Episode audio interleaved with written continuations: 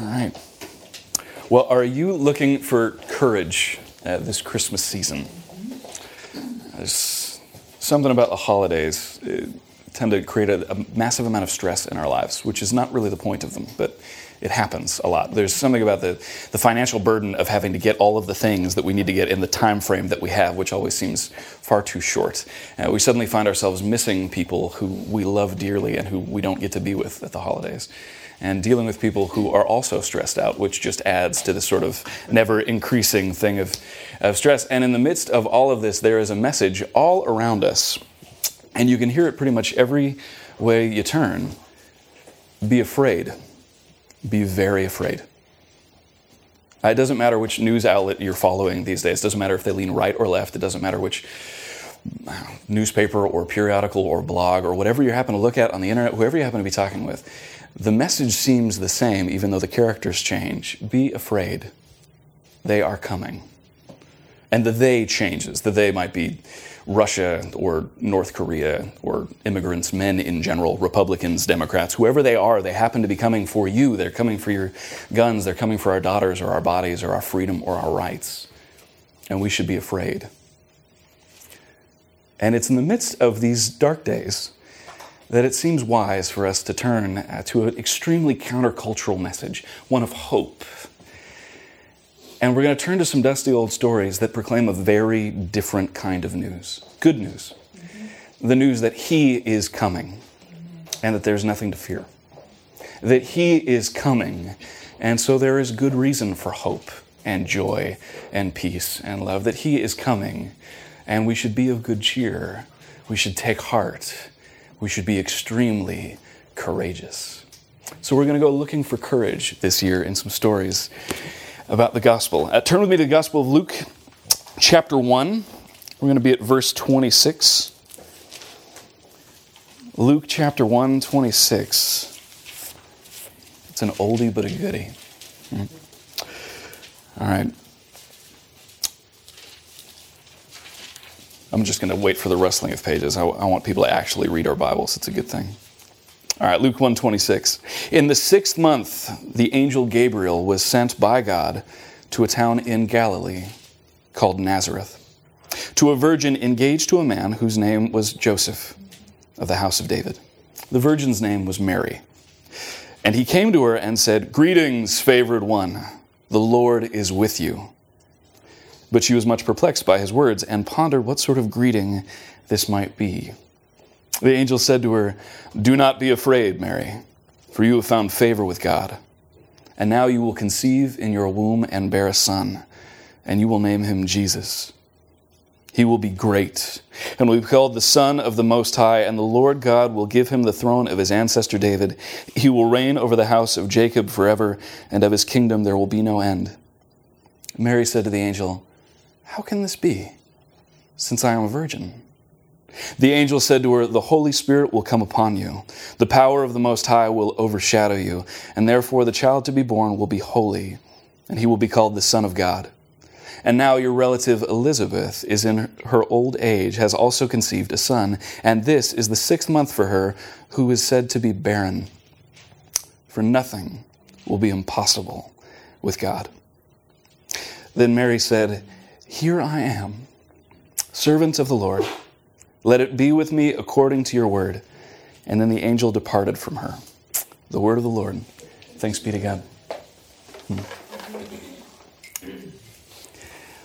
There are some people who have a lot of trouble with the idea of the virgin birth. And you may be one of them, and that's okay. I think I understand where you're coming from.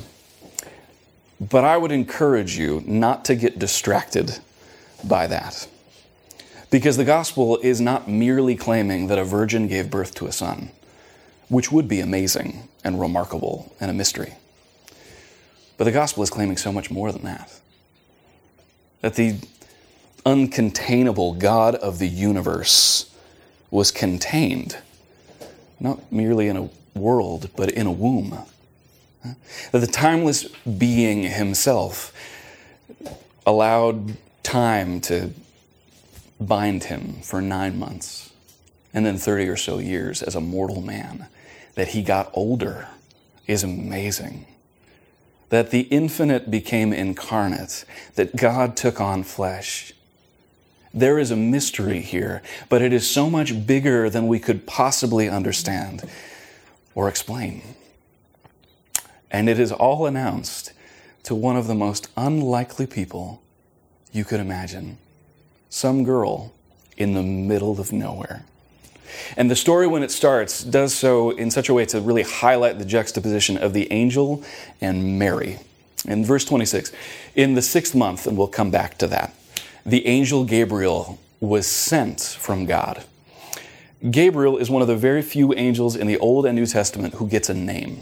There are lots of angels in the Old and New Testament, but we don't really hear much about their identity. Not because they don't have one, but because they're not the creatures who matter. We're very interested in the God who is sending them, not so much in the angels themselves. But every now and again, an angel gets a name, and maybe that's because they're particularly important. But the last time we met Gabriel was 400 or so years earlier. And he was talking to one of the most grizzled, gnarly prophets of the Old Testament, Daniel. And he's giving him explicit instructions about the end of the world.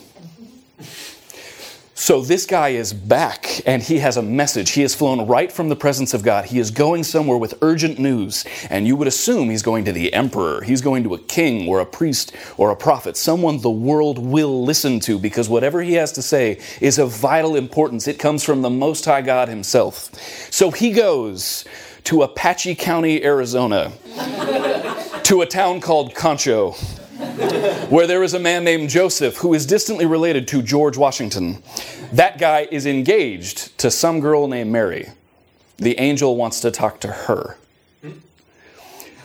There is no less important region in the world than Galilee. There is no less significant town than Nazareth. It just does not matter. And the interesting thing about David is that he's not actually the point of the story. That Joseph isn't really the point of the story, that Mary is the center of God's attention.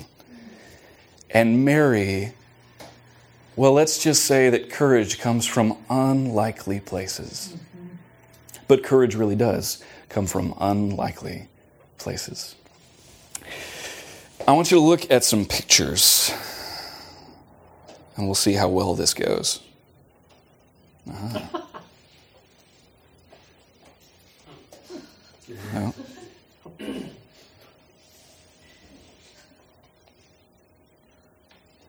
No. See, this is what happens. The best laid plans. There we go. Nice.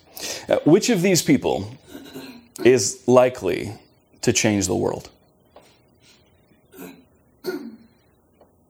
Uh, which of these people would you expect to be at the center of a message that is going to bring salvation to the whole of humanity.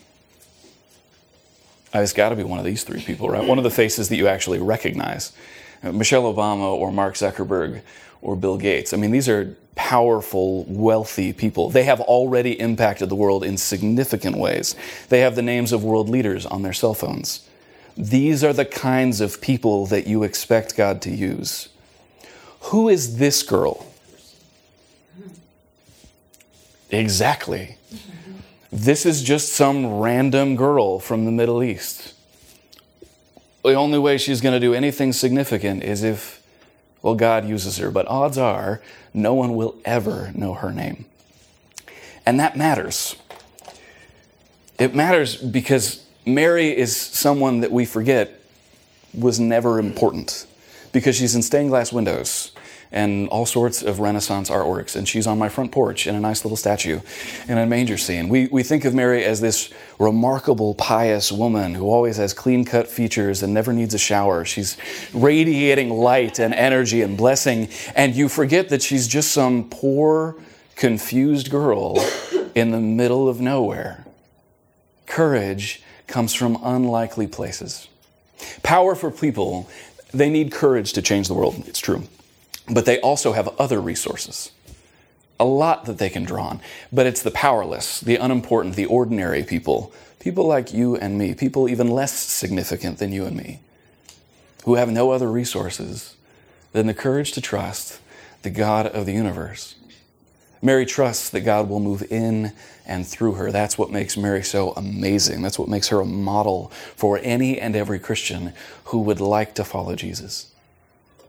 And yet, even in the midst of us talking about Mary being unimportant and ordinary, there still seems to be something to Mary that, that doesn't quite meet the eye at first. God loves to use people who, who don't really look like the obvious person to use, but there is something about Mary as you pay attention. She goes toe to toe, right, with the supernatural, terrifying being and doesn't actually seem that concerned. She takes it in stride in a very weird way. To give you some perspective, Daniel, the Old Testament prophet I mentioned, at one point was thrown into a pit of lions and took that in stride. But later, when he meets Gabriel, is on the ground terrified and shaking. Earlier in this chapter of Luke, actually, the angel Gabriel will go and meet one of Mary's relatives, an old man who is a priest who knows something about God and God's story and how God meets people. He's in the temple worshiping God, a place where you might expect to meet an angel. And an angel shows up and he is on the ground, terrified, shaking. But Mary, Mary hears a sentence like, Greetings, favored one. The Lord is with you. Very angelic. Another way of translating that might be rejoice. You are one of God's favorite people. He is with you. Mary hears that from an angel, and her reaction is, that's a weird thing to say. Uh, she is perplexed. She is shaken. She's troubled, depending on your translation. She's a little confused, trying to figure out what exactly that means. Me? Why me? What does that mean? But not afraid. There is a courage in Mary, a courage in Mary that we find and should be surprised by because it doesn't really seem to fit the situation.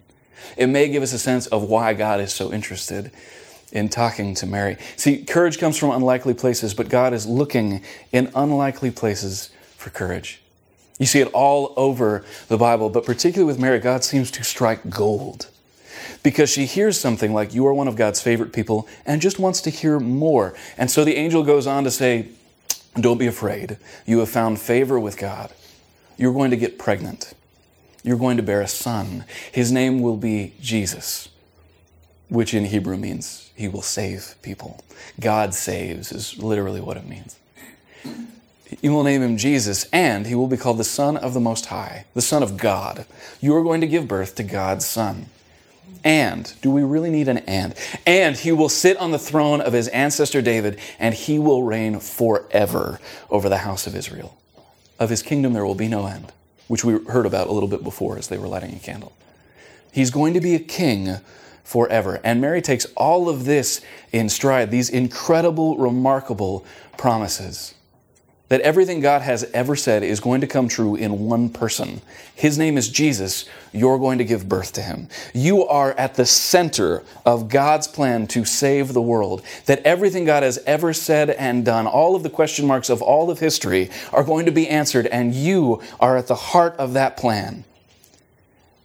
And Mary's only question is I don't understand how that's possible. I've never had sex before, which is a spectacular response. It's not, wait, God doesn't do things like that. It's not, but we've been waiting 400 years. Why now? Why me? I don't really believe that that's who God is. I don't really believe that God's going to actually make good on all of those promises. We've been waiting too long. That sounds too good to be true. Mary's only question is, but I'm a virgin in verse 34. Literally, I've never known a man or I've never had sex. That's what it is. And we think thousands of years later that we are more sophisticated, that we understand where babies come from, and apparently they didn't know then, which is amazing. The virgin birth, even at the time, was scandalous. In fact, maybe more scandalous. Because now, in the Middle East, if a girl who is unmarried gets pregnant, her life is over. I mean, it is a dangerous, dangerous situation even now. Only in our time and in our country do we think that virginity is a casual thing. Only in our time in our country do we think it's not something precious, something we need to hang on to, something that is worth protecting. But Mary absolutely knows that that sentence will ruin her life, and her only question is a curious one. I don't understand how that's possible. Not, please don't do that to me. Please don't destroy my fiance and my relationship. You will ruin my relationship for sure. I am living with my parents. I will get kicked out for sure. At the very least, they will be ashamed of me. The town will be ashamed of me. If it doesn't get worse than that, my life is over. And you think about every junior high or high school kid, if you've ever been one of those, if you've ever spent time with people like that, you do occasionally hear them say, My life is over. And it sounds extremely melodramatic when they say it. Although, in fairness, if you're 13 and you've been in a three month relationship and it ends, that's a long time. I mean, that's like four or five years in real adult person time. You haven't been alive, my life is over. These are real problems. They just sound like little kid problems. But as adults, we still have those kinds of crises all the time. We think my life is over. We just don't say it out loud because it sounds really immature. But we do get destroyed by a crisis from time to time when things don't go our way, when the plan we had for the future gets ruined. And Mary's reaction to that is, well, let it be to me. Here I am at God's disposal. I'm God's servant. Do whatever you want. I'm God's slave, literally, is what that says. He can do whatever He wants with me. Let it be with me according to your word. That's an amazing thing to say. Amazing in particular because in the Old Testament, when God comes to Abraham and says, You're going to have a kid, and Sarah, you're going to have a kid, they go, Nah, I don't know, man. How are we going to know that's true? When God comes to Moses, he says, Oh no. No, no, no, no. Do not pick me. Do not make me do that. Find someone else. When God comes to Gideon and says, The Lord is with you, Gideon's response is, Shenanigans. If God was with me, my life would be better right now. Where prophets and priests fear to tread, Mary believes. There is a courage in this girl to accept the gifts of God that does not exist in most people. She is an amazing human being. It reminds me of that kind of ad campaign that was going around the internet for a little while. And they showed little girls uh, the sentence, uh, run like a girl, right? which is a classic kind of insult for uh, he runs like a girl. But they showed it to little girls and they didn't actually understand it was an insult. What do you think it means to run like a girl? And the girls would say, well, it means you run really fast. You run faster than anybody else until your legs can't work and it's hard to breathe. What does it mean to hit like a girl? It means you hit harder than anybody else. What does it mean to have faith like this girl? Greetings, favored one. You are one of God's favorite people. Nowhere in the Bible does anyone get that kind of greeting. No one else. You are one of God's favorite people. And she's confused, maybe because she knows the stories and goes, Well, that's weird. Why me? Why me? Why am I one of God's favorite people? But Mary is willing to accept this gift of God that absolutely turns her life upside down, which might beg the question what would happen if ordinary people like you and me had the courage, had the courage mm-hmm. to accept gifts from God? To accept the fact that you are, in fact, one of God's absolutely favorite people. That when we hear the sentence, do not be afraid, you have found favor with God. That is true for Mary in a way that is not true for us, but that is true for us in a way that we often forget. Do not be afraid. You have found favor with God. How many of us, when we are given a gift by God, our reaction sounds a little bit more like those other people in the Bible? Oh, man, don't do that to me. That my life is over. We hear these great, amazing things. Like you're going to have a guy with you named Jesus He's going to completely change the world. Of his kingdom, there will be no end. And no matter what kind of bad news that brings in your life, there's so much good news that it should overwhelm it. And yet, in the midst of it all, we think, but I'm going to have to give up things. And my plans for the future are going to have to change. I'm going to lose relationships that were precious to me. I'm, I'm going to lose status that was precious to me. I, things might go hard for me. I might suffer. Imagine if we had the courage to believe the sentence, Do not be afraid. You have found favor with God. Another translation for that word favor, you have found the grace of God. God's grace is with you. That's what he's saying to Mary, and she has the courage to believe it. The only evidence he offers. How will I know that this is true? I mean, I've, I've never had sex with How is that going to happen? He says, Well, you may not know this, but your cousin Elizabeth, she's already pregnant. She, who people called sterile, people called barren, people were whispering behind her back saying she's never going to get pregnant. God is not that good in her life. She's been pregnant for six months. You haven't seen her for a while for a reason. And that six month reference at the very beginning, in the sixth month of her pregnancy, that's what it means. And then we find out a little bit later, after our story is over, that Mary will go and look for Elizabeth. And they'll have this great conversation where the baby starts bouncing around inside Elizabeth. And, and we begin to realize that maybe those babies have a relationship coming down the road. But Elizabeth will say at the very, very end, Blessed are you, I think it's verse 44 of chapter 1. Blessed are you because you believe that God keeps his promises. Because you believe every word that God says will come to completion, that he does what he says he's going to do. Mary believes it. She has the courage to trust and to believe that God really will do what he says he's going to do, that he keeps his promises, that he is with her, and that she shouldn't be afraid, that she should be courageous. Uh, it also says that the angel, when he tries to explain things, and basically doesn't explain things, the Holy Spirit will be with you. The Spirit of God will overshadow you. The, the Most High will shade you the way he shades the temple in the Old Testament, the way he comes upon the tabernacle in the Old Testament. Mary's like this holy building that God is going to live inside of. That's the closest explanation I can give you. But just believe, and you will see what God can do in and through you. Mary has the courage to trust.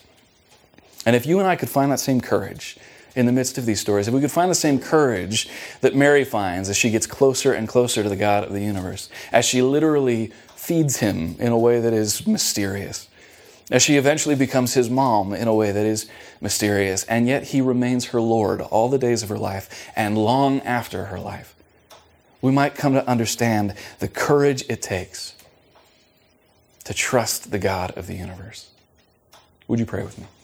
Lord Jesus, we are grateful we are grateful that in Jesus Christ all your promises are yes and amen. And we pray, Lord God, that in this season you might teach us to hope. You might teach us to wait with bated breath on pins and needles at the edge of our seat for the day that you come. That we would prepare our hearts, O oh Lord, for your arrival at Christmas, but for your return, and that you would come soon. In the name of Jesus, amen.